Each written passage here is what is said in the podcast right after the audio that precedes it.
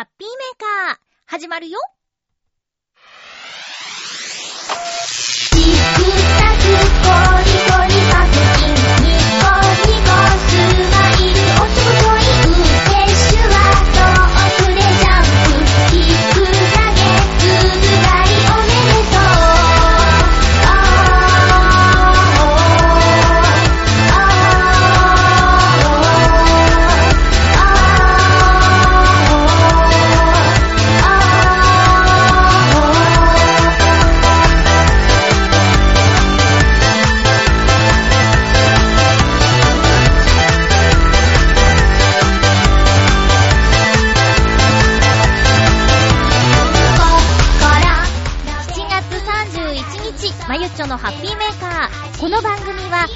な時間を一緒に過ごしましょうというコンセプトのもと、ちょあへよ .com のサポートでお届けしております。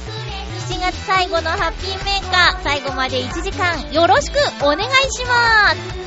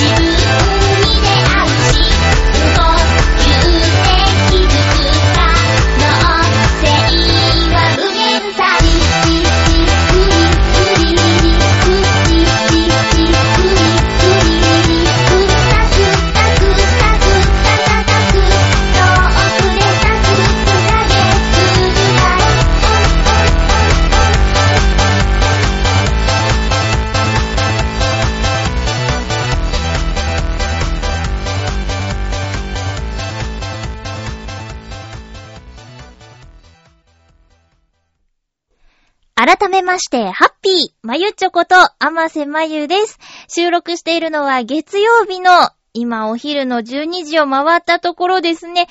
えー今日はね、ちょっと遠方まで声のお仕事に行ってきました。暑かった。むしむし暑かった。皆さん、あの、台風12号の影響はどうでした？大丈夫でしたか？あの、ね、先週の収録の時には全然台風の他の字もなかったんですけども、えー週の中頃になって急に発生しましたよね。えー7月の20、ん？えー8日か。に、の土曜日に、台風がやってくるってことになって、私の住んでいる浦安市としては、第40回の浦安花火大会が中止ということになっちゃって、えー延期はありません。ということで今年は花火がないというね、ちょっと残念な、えータイミングの台風さんだったんですけどね。それにしてもあのコースは見たことがない感じでしたよね。東から西に行く台風なんて、なんかね、観測史上でも初だなんて言ってましたけど、本当に変なお天気が続きますね。そして、ね、またあの、豪雨災害があったところに向かってしまうっていうね、もう勘弁してくださいって感じなんですけど、皆さんの住んでいるところは大丈夫でしたか？こう想像しないことが起こるようになっちゃいましたね。なんかついついポールシフトのことを思ってしまいますよ。地軸が逆転して、えー、北と南が、環境がなんか入れ替わってみたいなことをね、都市伝説のテレビで言ってたけど、それに近いものをね、今回感じてしまって、いつもならだいたい西から東に来る台風が逆に来たっていうのがなんかその、ね、ポールシフトの逆転現象にちょっと私の中で繋がってしまって怖いなって思ってしまったんですけども。まあね、台風の場合は、じわじわこっちに向かってくるだとか、だいたいこっからこの辺に来ちゃいそうだなっていうのが、前もってね、予測できる災害ではあるから、まあ避難したりとかっていうことが唯一できるものだったりするのかな。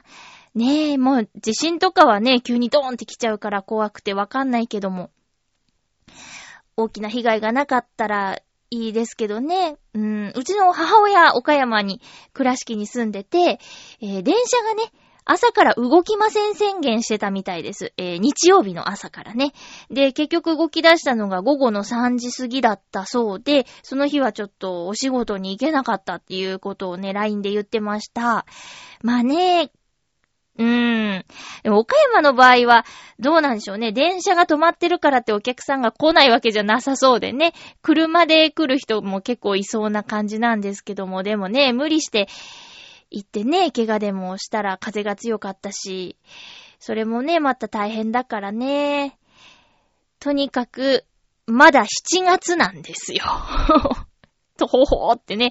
まあだから台風の直前、1日2日ちょっと涼しい日があったけど、また台風が過ぎて、あのー、暑さ戻ってきましたね。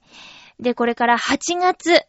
そう、まだ8月に入ってないこの放送は7月31日の配信予定なんですけど、これから8月夏本番、そして9月の残暑って考えると本当にまだです。まだまだ頑張らないといけない季節は続いてしまうんですけどね。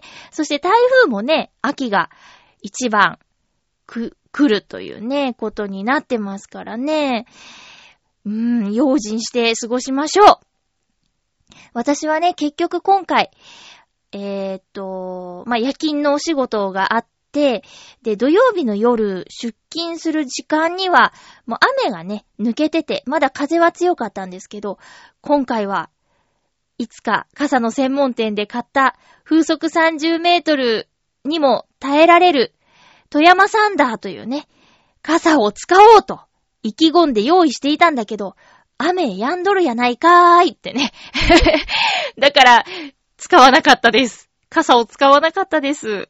出番が来たと思ったんだけどね。そんな感じかな。で、まあ、その土曜日の夜中のお仕事としては、お掃除のお仕事としては、えー、風が強かったんで、葉っぱ、木の枝などなどの後処理業務に追われるという感じでしたね。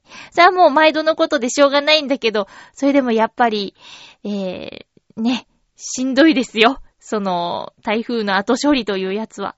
うん。頑張った。翌日、日曜日は、ゆっくり過ごしました。その、疲れ果ててしまってね。うーん。本当はね、やらなきゃいけないこととか、行きたい、行く予定のあった場所があったんですけど、とても動けなくって。ねえ、いや、ちょっと参りましたね。その日曜日はチョアヘヨの公開収録があったそうで、あの、音楽村で知り合った方が、えー ゲストで出演しましたっていうことでね、あの、メールをくださったんでね、まだその、どうなんだろう、言っていいのかな。まあ、えー、放送をお楽しみにということで、ね、台風の真っ最中じゃなくて、よかったかなっていうところかな。ただまあ週末土日にね、かけてきた台風だから、いろんなところのお祭りとかライブやフェスなんかにね、影響があったんじゃないでしょうか。まあ、特に浦安の花火が中止になっちゃったのはとても残念ですけどね、柏祭りの映像とか、えー、テレビで見たんですけど、ねぶたの出しがね、あの、出場することになってたお祭りらしくって、で、その出汁は和紙を使って作られているので、雨や風から守るためにだいぶ大変だったみたいなニュースを見ましたけども。うん。隅田川の花火大会は翌日に、えー、延期で開催されたということでね、お友達のマンションからめっちゃくちゃよく見えるんですよ。以前一度お邪魔したことあるんですけどね。みんなで食べ物持ち寄ってみたあれが懐かしいですけど。でもね、一度行ったきりでそれからは浦安の花火を優先しています。同じ日なんですよ、毎年、浦安と隅田川。ねえ、負けてないですよ、隅田川の花火に。うん。浦安の花火もいつか皆さん見に来てください。来年はどうすんだ？倍上げるのかな？記念すべき40回だし、2018年の分と、2019年の分と倍上げるのかな？上手に保存したら大丈夫なんじゃない？やっぱ湿気が敵だろうからね。うん。楽しみですね、来年の花火がね。今から来年の話してますけども。えー、ということで、今日もお便りをご紹介しつつ、1時間の放送ですけども、あのー、映画をね、見てきました。えっと、未来の未来という映画です。まあ、なんで見に行ったかって、星野源さんが声優さんとして出演しているからでありますが。いや、なんかね、細田守監督の作品なんですけど、細田守さんの作品といえば、時をかける少女とか、サマーウォーズ、あと、狼子供の雨と雪、そして、化け物の子か。私ね、あまり細田さんの作品がね、ハマらないんです。こんなこと言ったらあれなんですけど、時をかける少女はとても好き。でもそれ以外のはね、なんかね、ハマらないんだよね。すごく人気がある監督さんだし作品なんだけど、でね、今回も、うーん、どうしようかなーって思ったんだけど、やっぱね、好きな人がこれやってるから、見に行っちゃいましたよ。だって、毎週聞いてる星野源のオールナイトニッポンのゲストに監督や出演者さんが出るって言うんだもん。そりゃ、番組の予習としてね、行かなくちゃと思って見に行ってきました。で、見た感想は、ま一言で言えば、お子さんがいる方は、ズドーンとハマると思いますね。うん。ご自身がパパであり、ママである人は、おーってまあ、それだけで、おーってなれると思います。さらに、そのお子が兄弟だった場合、さらに、うおーってなると思います。私は、ね、あの、バツイチ子なしなので、全く来なかったです。今回も。はぁー。ねえ、ちょっと期待してたんですけどね。うん。あ、あとね、あのー、まあ、パパ、ママ、お兄ちゃん、妹、そして、ワンちゃんっていう家族構成なんだけど、これはあの、えー、例えば雑誌とか、チラシ等々に出てる情報として、ワンちゃんの名前が、ゆっこなんですよ。うん。ゆっこといえば、ね、ハッピーメーカーで一緒に番組をやってた、ひなたゆきこちゃんのことを私はゆっこちゃんと呼んでますけども、ゆっこちゃんにそのことをね、LINE しました。あの、未来の未来に出てくるワンちゃんの名前がゆっこなんだけどって。ねえ、で、ゆっこちゃんも、犬にゆっこなんて珍しいねなんて返信くれたんですけど、さらに驚くことがね、この本編を見て、あったんですよ。これ何に驚いたか。あ、言いたい。でも一応念のため、これから行く人もいるかもしれないからね。えー、ゆっこの何に驚いたのかっていうところを、ちょっともやっとさせたまま終わりたいと思います。うん。いや、あの、うん。お子さんがいる人はね、ほんといいと思いますよ。なんか、あるあるあるってなると思う。うん。から、えー、見ていい、いいと思いますよ。うん。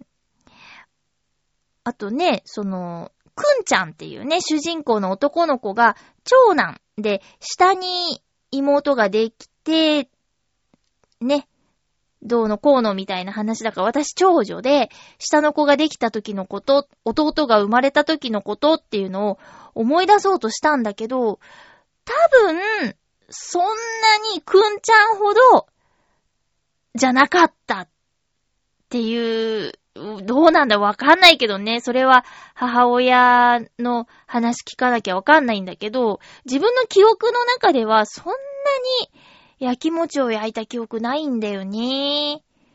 うーん。わかん、ちょっと覚えてなくて。で、そこでも、あの、感情移入できなくて。で、まあ、どのキャラクターに感情移入するかで見方が変わる映画だなんて評価もされてますけど、えーと、私は、どのキャラにも感情移入できなかったんですよね。うん。強いて言えばゆっこかな。それはなんか、ラジオで、その、映画の皆さん、監督や出演者さんが、ゲストに来てた、オールナイトニッポンで、星野源さんも言ってたんだけど、僕はゆっこかなーって言ってて 私もゆっこです。ゲンさんが言ってるからとかじゃなくて、あの、うん、そう思う、そう思う。なんとなくそう思う。うん。ね、だからまあ、行く人は、ゆっこの謎。ゆっこの謎っていうか、ゆっこが何なのかっていうところをね、ちょっと注目してもらいたいかなって思います。それで映画の話といえば、あのー、カメラを止めるなっていう映画があって、で、これはね、えっと、予算300万円。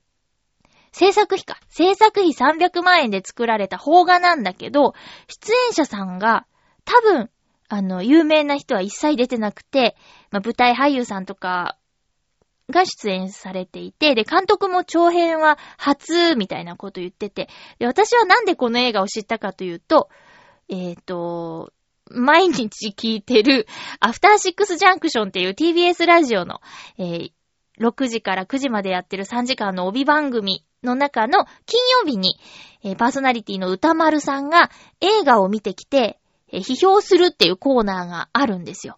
で、そのまあ、毎日聞いてるから全部聞きたいんだけど、特に映画のコーナーは、見る予定のものはちょっと聞かなかったり、その放送に合わせてとか、えー、その配信期間内、一週間のうちに、あの、見に行ってから聞くとか、そういう方法をしていたんですけど、えー、カメラを止めるなが、その、映画の批評をする作品に選ばれたんですよ。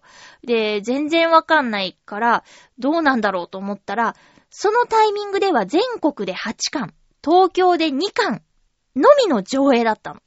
でね、これは難しいと思って、で、行かないでいたら、その批評が始まる前に歌丸さんが、これは、ネタバレ、現金の映画だから、あの、これから見る予定の人は、聞かないでくれって言ったんですよ。うん、聞かない方がいいですよって。うん。ついね、ネタバレしちゃうかもしれないし。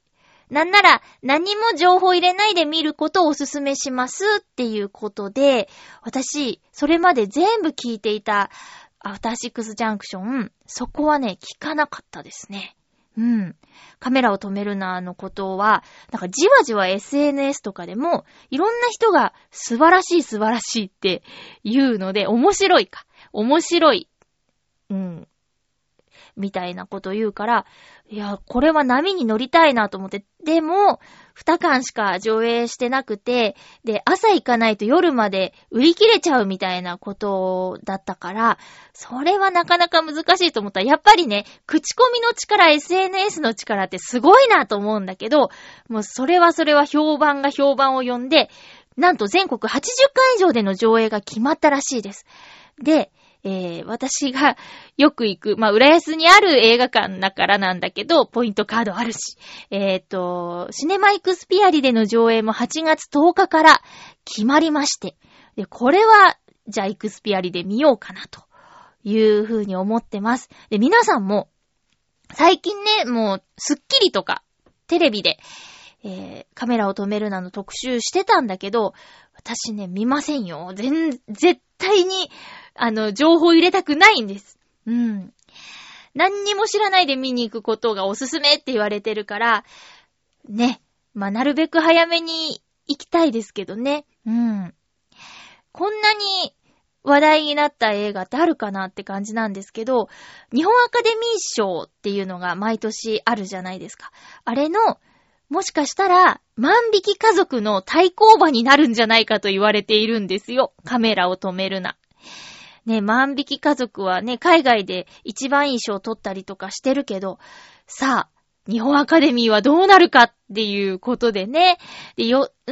制作費300万円って、半ソロを3秒ぐらいしか取れないぐらいの、あの、お金なんだって。半ソロっていうね、ハリウッド映画あったけど、300万では3秒も取れないらしい。うん。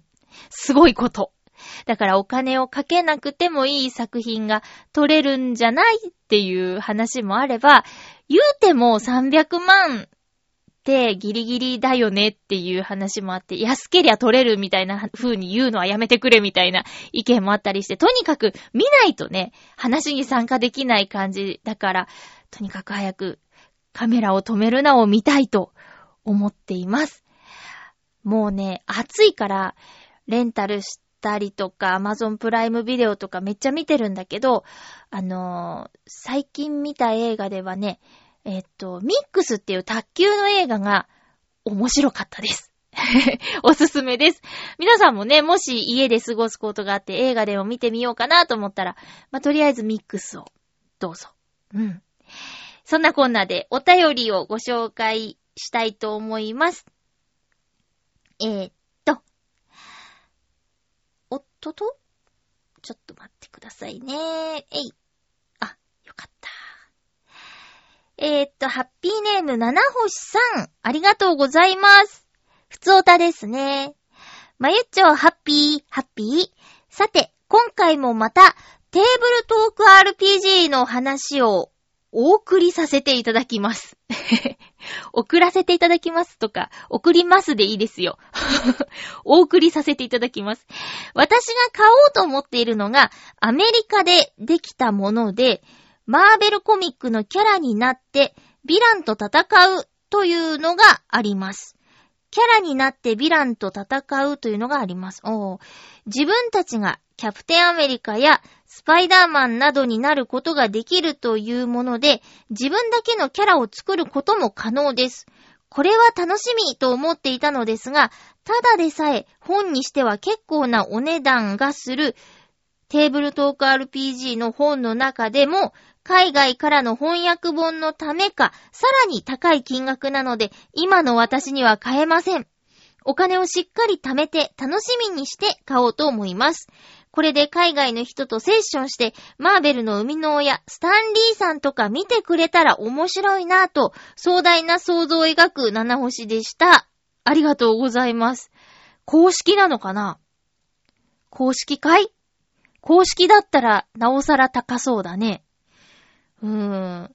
さて、なんか、ゲームになるほど、キャラが多い、マーベルの作品ですけども。私つい最近そう、レンタルして、えー、っと、マイティーソー、バトルロイヤル、バトルロイヤルか、を見ました。映画館でも見てたんだけど、もう一回。もう一回見たら、まあこの後、アベンジャーズ・インフィニティ・ウォーにつながるんだけど、もうキャプテン、あ、違う、マイティ・ソーのそのバトルロイヤルの最後を見ると、あーってなる。でも本編はね、いっぱいユーモアがあったし、まあ、結局マイティー・ソーは、あのー、兄弟喧嘩の話だから うーん、ね。私はね、ロキがたまーにちょっと可愛くなるところが好きなんですけどね、今回もちょいちょいあったよ。助けてをやろうっていうところとか好きですね。ぜひぜひこれを見てください。もうね、そう、来年、あの、アベンジャーズの一区切りがつくので、一年後目指してですね、あの、マーベル・シネマティック・ユニバースのシリーズを制覇するっていうのはどうでしょうか。まあ、20本ぐらいあるんかな全部合わせると。まあまあでも、20日あれば見られるってことです。えー、テーブルトーク RPG は結局、触らずじまいなんですけど、でも知ってるキャラクターが出てくるのだったら入り込みやすいのかなどれぐらい高いんだろうね。高い高いって言って、どれぐらい高いんだろうね。私が持ってる本の中で一番高いのは1万円だけど、それ以上かな。えっ、と、生命を吹き込む魔法っていうね、ディズニーの本がね、うちにある本の中で一番高いですけどね。うん。命を吹き込む魔法か。1万円です。うん。ゲームの本で、どれぐらいなんだろうちょっと想像がつかないな。えー、でもね、それを楽しみにお金を貯めるっていうのは、いいことだと思います。あ、私ね、先週、あの、笠原正宏シェフ、笠原シェフのお店、賛否両論に行ってきました。お友達の40歳の誕生日お祝いで、予約をして行ってきたんですけれども、ここのね、コースとお酒で一人1万円ぐらいになりました。が、とっても良かったです。私にとっては贅沢だけど、でも、一つ一つのお料理の下ごしらえとかね、使ってる素材とか、なんでしょう、提供の絶妙さとか、いろいろなことを考えたら、1万円出してもね、あの、全然なんか納得っていう感じがします。コースはね、まあ、8000いくらとかで、お酒をもっといっぱい飲めばそりゃ1万何千円とかなっちゃうけど、私は1杯しか飲まなかったから、まあだいたい1万円ぐらい、うん、かな。それで10品以上出てくるんですよ。で、絶対家で自分ではできないお料理ばっかりだから、そりゃ、たまの贅沢はいいんじゃないかなって思ったし、また行きたいと思ってしまった。これで1万円は安いと思っちゃった。それぐらい、繊細なお料理の数々、それから、テレビにね、出てるシェフのお料理ということで、それも私結構ミーハーだから、それがね、カウンター席を予約できたんですよ。うん。そしたら、あの、ご本人がいらっしゃって、笠原シェフが。わーと思って、ほ、本物ってなって。で、挨拶に来てくださって、あの、ようこそみたいな感じで。んで、あ、あ、あ、あの、って言って、ずっと見てて、いつか行きたいと思ってて、まさかご本人がいらっしゃるなんて、って言ったら、こっちが本業なんでね、大体いますよ、って言ってて。まあまあまあ、そうなんだろうけど、でもね、すごい最初緊張しちゃったの。目の前であの笠原シェフが、笠原シェフが作ったものを食べるんだってなって、すっごい興奮しちゃった。でも、だんだんなんか落ち着いてきた。全部で3時間ぐらいそのお店で過ごしたんだけど、もうね、あ、そう、お友達が、親友なんだけど、親友がお誕生日なんですって予約の時に伝えておいたら、あの、お赤飯。これね、人生で食べたお赤飯の中で一番美味しいお赤飯だったんだけど、このお赤飯や、あとデザート。デザートがね、6種類提示されて、どれかを選ぶのかと思って、うーどうしようと思ったら、お好きなだけ、何個でも、みたいに言ってくださって、で、以前行ったホテルでそういう形式のところはあったけど、ふー、どうしようと思って、私別腹がないので、それまでで結構10品以上食べててお腹パンパンだったから、あのー、ね、こう、いっぱい食べたかったけど食べられなくて。で、親友はめっちゃ食べる人だから、全部くださいって言ってて。で、私は一つ、杏仁豆腐か。ならチュルッとしてて食べられるかなと思って。で、あとはちょっとずつちょうだいみたいな感じでね、全部味見したんだけど、中でも、大葉のシャーベットっていうのが初めて食べたし、なんだこのめちゃくちゃ美味しいシャーベットはって、あの大葉を使ったシャーベットなんですよ。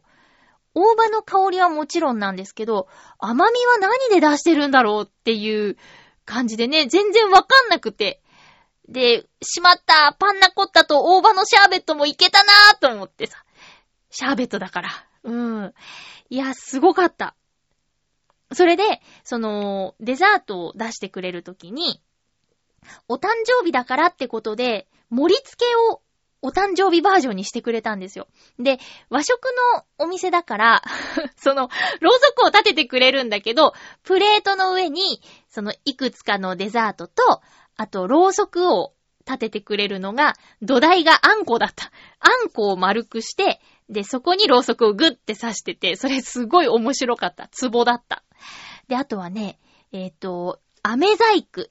で、その目の前でね、飴をこう、フィーって糸状に伸ばして、鳥の巣みたいにして、そのデザートのプレートにドーンって乗せてくれて、さらに金箔をファワーってやって、すごいキラキラした装飾盛り付けをしてくれてね。見た目も美しいし、味も最高に美味しいしね。大満足。で、そこでね、あの、まあ、笠原シェフだけじゃなくて、いっぱい店員さんいたんだけど、写真を撮りしましょうかて声かけてくれて、そのデザートと一緒に写真を撮ろうかって言ってくれた時に、あの、気がついたら後ろに笠原シェフがいて、で、一緒に入っちゃっていいですかって言うから、もちろんですお願いしますって言って、親友と私と笠原シェフで写真を撮ってもらいました。最高でしょ？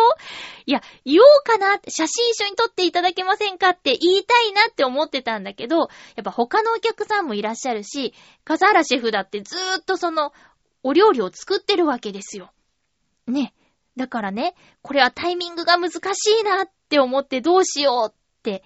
でもめったに来られるお店じゃないし、言わなきゃ後悔するって思ってた気持ちを察してくれたのか、シェフ自らね、一緒に写真に収まってくださってね。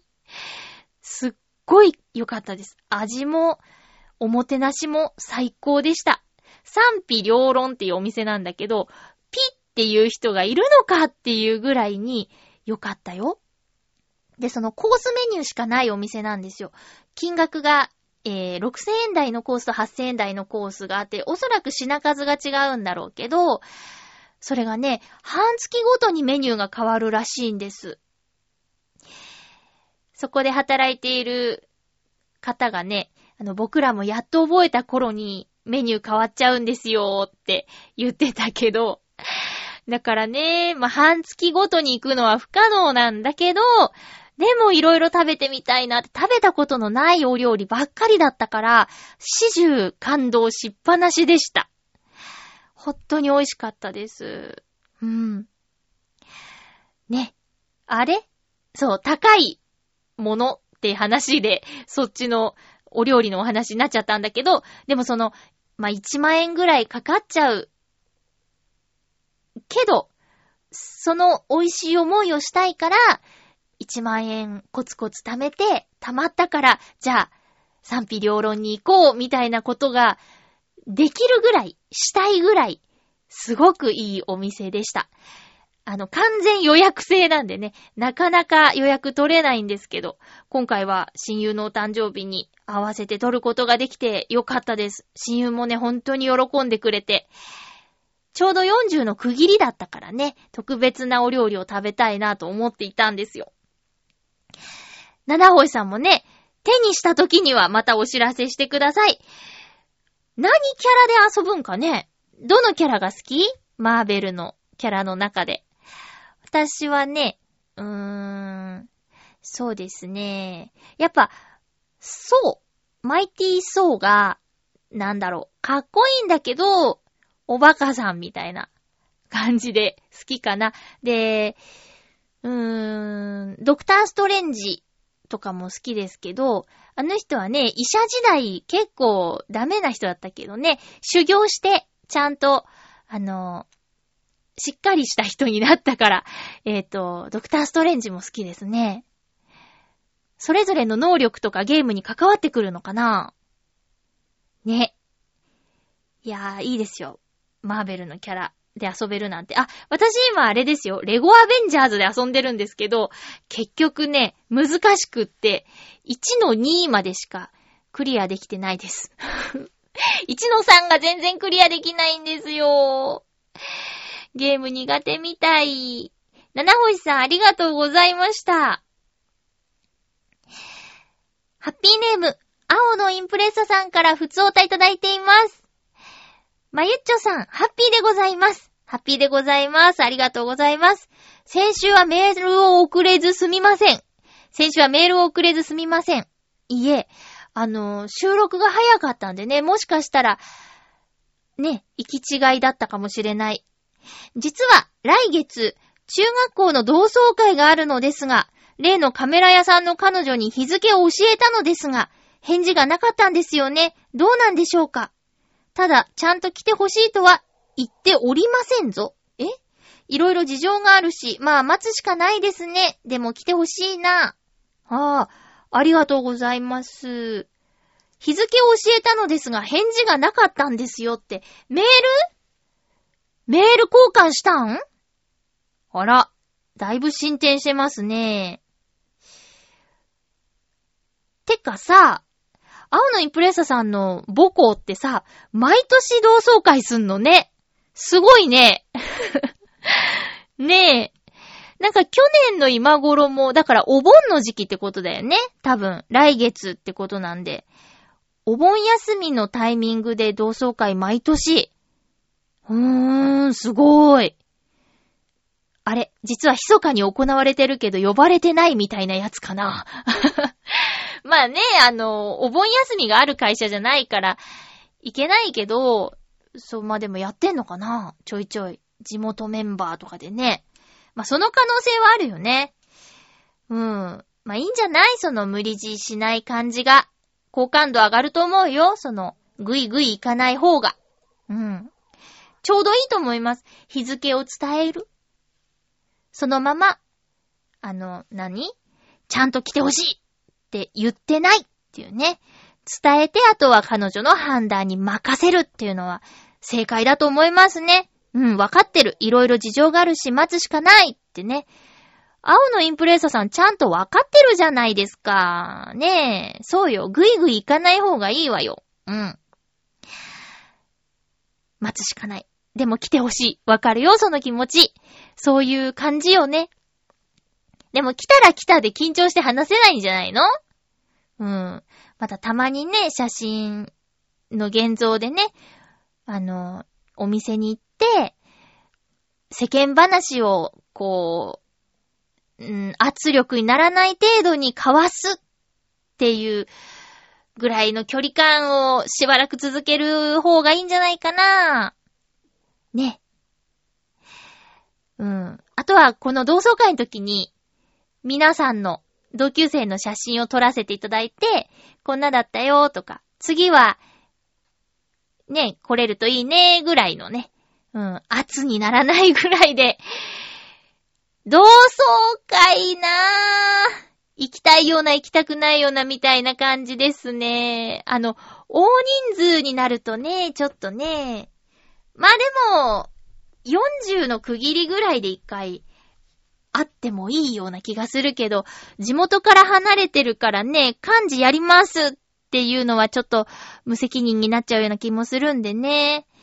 うーん。あとみんながお休みの時に一番休めない職場っていうのがね、あるから。うん。まあ、最悪日帰りとかですかね。休みが取れたとしても、どうだろう。お正月とかお盆とかに同窓会ってありがちなんだけど、まあ難しいね 行きたいけどね。みんな元気かな？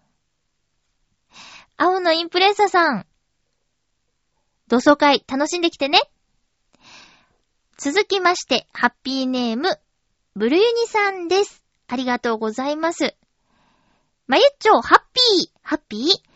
?7 月も後半に入り、息子も小学校初の夏休みに入りました。おー、1年生といえども夏休みの宿題はあり、夏休みの宿題はギリギリまでやらないたちな私は、夢の7月で宿題を終わらせる夢を息子に託すべく、夏休み初日から宿題に取り組ませております。まゆちょは夏休みの宿題どんな感じでしたか？ということで、ありがとうございます。パパが成し遂げられなかった7月中に宿題を終わらせるを息子にやらせるというね。なんてお父さんなんでしょうか ねえ。いやー、私は、スタートダッシュはすごいんですよ。そういう計画でやるんですけど、まあ、できないんですね。7月中に終わらなかったら、ああ、終わんなかったっていうテンションで、できなかった分を最後まで残す。残してしまう。っていう感じでした。最初めっちゃ頑張るの。終わらすぞビャーって。うーん。終わった試しがない。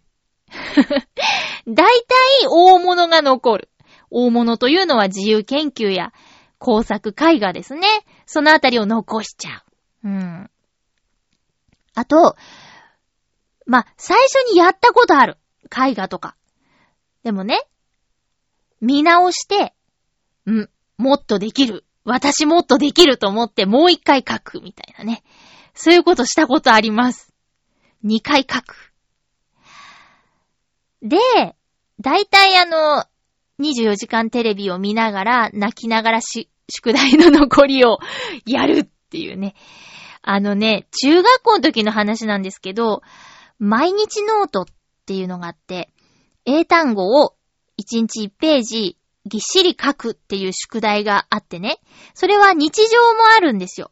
普通に宿題として毎日ノート1週間に一度提出するっていうのがあるんですけど、えー、夏休みも毎日ノートがあって、で、1週間に1回提出する毎日ノートは、まあまあ最多で7ページなんですけど、まあ夏休みの毎日ノート貯めた場合ですね、地獄です。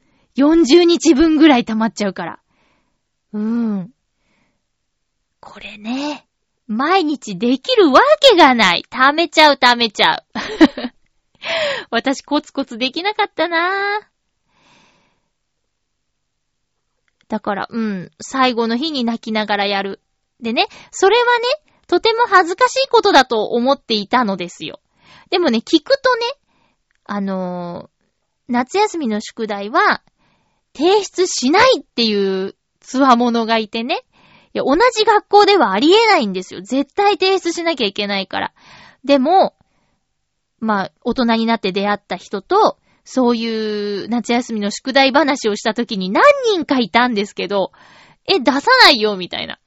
うん、すごいなって思いました。まあ、ヨシオンさんなんですけどね。ヨシオンさん他なんだけど、そんなことが成立するのかと、先生が怒るだろうとかね、出さなきゃ帰れないみたいなのないのかなって、東京の学校、関東の学校は違うのかなーなんて思ったりしたんですけどね。皆さんは夏休みの宿題どうでした？出さなくてもいい学校なんてあるの？謎。ブルニさん、あの、お子さんの夏休み期間中にどっか旅行へ行ったりする予定とかあるんですか？私は、あの、毎年、おじいちゃんの家のある東京に、あの、旅行に行くっていうのが夏休みの定番だったんですけど、まあ、目標、その2としては7月中に終わらせるのと、あと、じいちゃん家に行くまでに終わらせなさいよ。じゃないとディズニーランドなしよ。なんていう脅しを食らったりしてましたけどね。うーん、まあ終わんないんですけど、そう、完全に終わらせて東京へ遊びに行ったっていう記憶ないなぁ。うん、そうね。溜めちゃうタイプでした。えー、ブルーニさん、ありがとうございました。パパの果たせなかった夢の宿題を7月中に終わらせる結果どうなったか。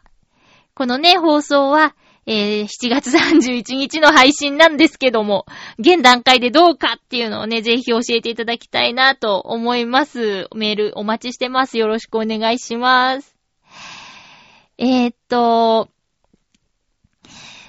先週はね、結構いろいろなところへ出かけたんですけど、夢ぐり万華鏡に行ってきました。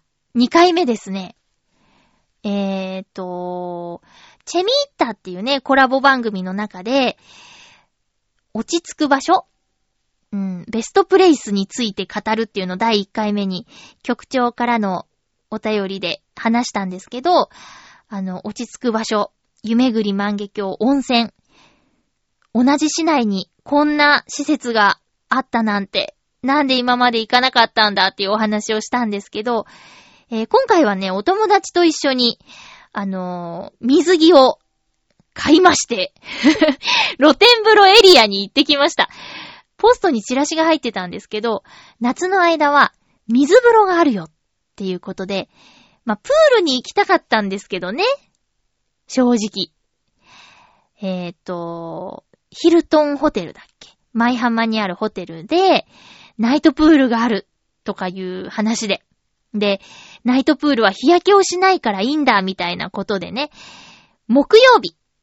友達と休みが合う木曜日に、そのホテルに行こうと思ったら、なんと、ピンポイントで定休日だったんですよ、プールの。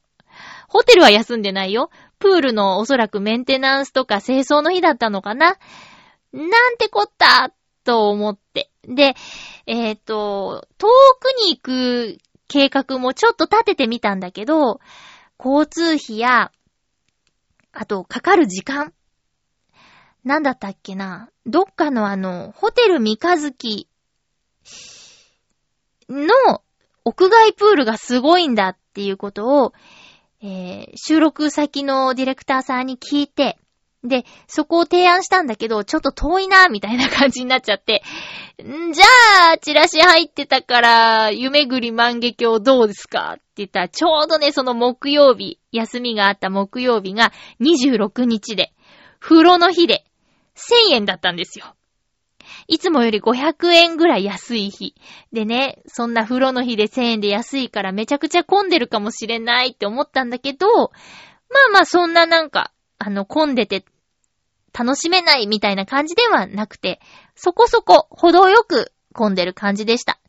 で、露天風呂エリアは水着を着て混浴なんですけどね、あのー、お子さんはお風呂なんだけどもプールみたいに遊んでて。で、水風呂とは言っても、ぬるいお風呂ぐらい。うん。で、中には普通に42度ぐらいの熱々の温泉もあったし、面白かったです。うん。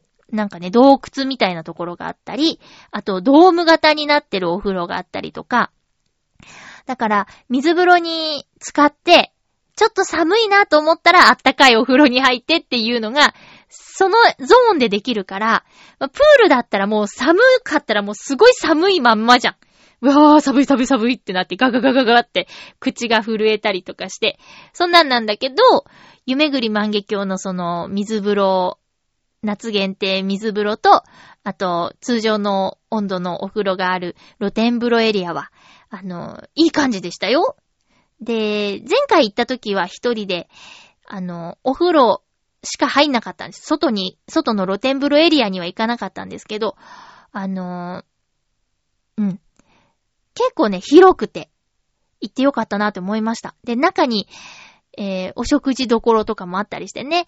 今回は、そこでは特に何もいただかなかったんだけど、プー、プールじゃない、えー、水風呂入って、温泉入った後、レストランでがっつりいただきました。海鮮丼美味しかったよ。うん。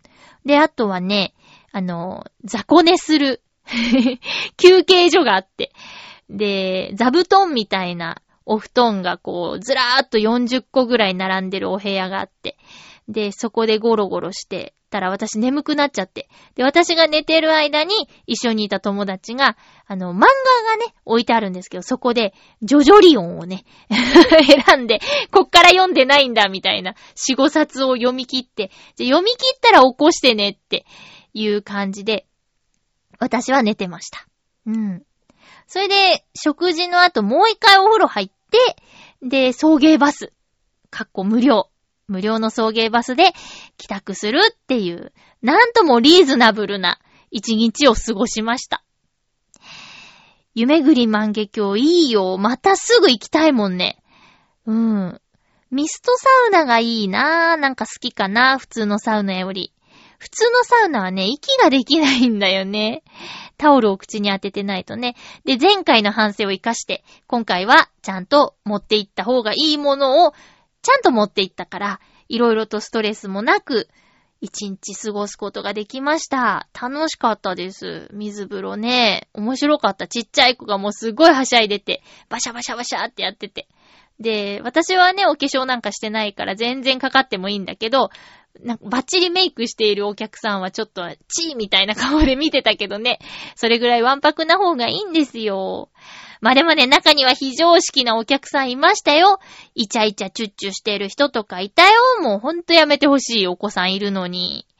はぁ、あ。だからそこにね、お子さんが行って、バシャバシャバシャって、するから、やれやれもっとやれって思ってたけどね。もっとやって邪魔しちゃえって。こんなとこですることじゃないよっていう人がね、2、3組いた。もうほんと嫌になっちゃう。恥ずかしくないのかな、外であんなことしてって、思った。あ、ちょっと苦言を言ってしまいましたけどね。えー、っと、あ、それから久しぶりにカラオケに行ったよ。うん。歌会じゃないメンバーで。でね、そこで思ったんだ。なんか、ネタ曲みたいなのを持ってた方がいいなと思って。で、一緒にカラオケ行ったメンバーの人がね、あの、普段そんな面白キャラじゃないのに、こう、歌真似ができる人で、なんか夏の歌をちょっと歌おうと思ってて、で、私が、あの、この歌知ってるって言ったら知ってるって言って入れたその曲をモノマネでバーンって歌ってて、そう、そんなキャラじゃないのに。ああ、なんかこんな面白い側面があるのか、と驚いたんですけどね。うん。だから、私も何か普通に歌うだけでつまんないなーってなっちゃって、自分の中で。だから、まあ、モノマネは得意じゃないんだけど、何かちょっと面白い歌を知ってるね、まゆっちょぐらいな感じにはしたいなって思いました。カラオケね、久しぶり行ったけど楽しかったな。うん。ただその、ね、自分は反省をしてしまったけど、一緒に行った人の知られざる姿を発見できたのがね、また面白かったです。最近はどうなんだろうね。カラオケ、空いてたよ。まあ、平日の昼間っていうのもあるんだけどね。うん、どうなんだろうね。あともう、完全に楽器練習しますみたいな感じで、ギター持ち込んでる人とかもいたけどね。やっぱ家じゃ、無理だよね、普通の。あの、賃貸とかに住んでる人は難しいよね。だからカラオケの使い方みたいなのがいろいろ多様化してんだろうなと思いました。で、あ、そうか、久しぶりって言ってもあの、誕生日会の二次会以来か。うん。で、あの時、あの、コスプレみたいなことしたからさ、なんか、犬の着ぐるみみたいなの着て歌ったから、で、今回もなんか、服がハンガーにかけてあったからちょっと見ちゃった。面白そうな服はないかなと思って。で、結局その日は着なかったんだけどね。なんか着るとテンション上がったりとかもしたから犬の着ぐるみで。なんか面白いなと思って自分の中でね。うん。ということで、えー、夏休み、皆さん、あったりするんですかね？うん。私はないけど、うーん。でもね、この暑い時だからあんまり無理しないようにはしたいなと思います。夏っぽいところに出かけようって思って、プールに行きたいなってことになったんですよ。で、その時にないものがある。で、水着がないってあったはずなんだけど、でもそれは多分19とか20歳の時に、養成所の夏合宿の時海に行くからっていうんで買ったものなんだけど、さすがに20年前のも着れないよなと思ったら、あの、処分してあったみたい、自分で。だから、今回ちょっと水着を買わなきゃということで、あの、もうね、水着販売シーズンも終えてしまってて、なんか割引の水着しか残ってないし、しかもサイズも大きいのしか残ってなくて、まあ、消去法で選んだ水着なんだけど、まあまあ、良かったよ。うん、本当はブルー系が良かったんだけど、同じ色の、その自分のサイズのものはピンク系しかなくて、ちょっとね、アラフォーでピンクっちゅうのもなーって思ったんだけど、まあまあ、まあ、ギリギリ、セーフ。またあの水着で、あの、露天風呂行きたいなと思いますけどね。なかなか、そうね、水着姿を見せられる仲間っちゅうのなかなかいないですけどね。見にくいから。もう、今回ばっかりは本当に、いろいろね、そのお客さん見てて、あの、お腹が出てるって恥ずかしいなって思いました。だから今回選んだ水着は、あの、なんていうか T シャツじゃないけど、お腹を隠せる仕様になってるやつだったんで、こう、あと下もね、ズボンみたいなやつ。短いズボンみたいなの履いて、で、それを脱げば水着なんだけど、じゃ濡れてもいいような素材の、もう、パッと見は、なんだろう、短パン履いてますみたいな感じで。で、上もね、あの、胸元がちょっとあらわにならないような、えー、うん、T シャツじゃない、T シャツじゃないけど、なんかメッシュの、うん、上着みたいなの着て、だから、そう、水着には見えない感じの だいぶいろんなところを守った感じで、えー、のを選びました。もう絶対無理だもん、ビキニとか。あれだって普通にパンツとブラだなっていう風に思っちゃうもん。そんなんでね、人前に出られませんよ。怖い怖い。シャキーンと着こなして出られるような体にすればいいんですけどね。なかなか難しいのよ。いろいろ難しいんです。毎年思うんだけどね。体をちゃんとしようって思ってるだけ。悲しい。いや、でもね、ほんと、スラッとしてる人何人かいたけど、やっぱかっこいいよ。お腹が割れてる人はかっこいいですね。ただもう見事なスイカっ腹のおっさんもいて、それはそれで貫禄っていう意味では、インスタ映えしそうでしたけど。うん。あ、ということで、そう、浦安万華鏡は、えっ、ー、と、駅から無料送迎バスが走ってるので、おすすめです。うん。風呂の日、26日は風呂の日、毎月風呂の日らしいんだけど、1000円でね、長い時間いられるし、で、食事メニューもたくさんあるから、で、横になれるところもあるし、あと、お座敷もあるし、おすすめですよ。のんびりできますよ。温泉といえばどっか遠くに行かなきゃみたいな感じもあったけど、でも近所にこんなところがあるなら十分かなと思ってます。え次回の放送は、8月7日放送分を8月5日に収録する予定です。特にテーマはないです。あ、チェミッタの話最初にしたけど、えっと、第4回目、今回の最終回が、えー、更新されていますので、ぜひ聞いてください。内容はね、チョアヘヨ10周年にまつわるお話。えー、ただね、これ4本目の収録だったんですけど、えっ、ー、と、だいぶまったりしてます。私ね、意外と元気なんですけど、あの、ミッチェルさんとめぐみさんだいぶお疲れの様子。私夜勤明けだったんですけど、仮眠して、レッドブル飲んで行ったから、めちゃくちゃ、まだまだいけるぜって感じだったんだけど、まあまあ、まったりトークをお楽しみください。それから、チョアヘオ10周年に関することを、来年10周年なんですけど、えー、実際その場で話したことがどれぐらい実現するのかっていうのも楽しみにしていてください。えー、割と本気で話してますけどね。えー、ということでお送りしてきました、ハッピーメーカー。そろそろお別れのお時間です。えっと、イマジネーションライブはまた8月の中旬予定していますので、聞くよメールください。それから YouTube の更新の方も頑張っていきます。めでたく50曲目の配信がされてますので、また聞いてください。よろしくお願いします。お相手は、まゆちょこと、あませまゆでした。また来週、ハッピーな時間を一緒に過ごしましょう。ハッピー一人見たよ。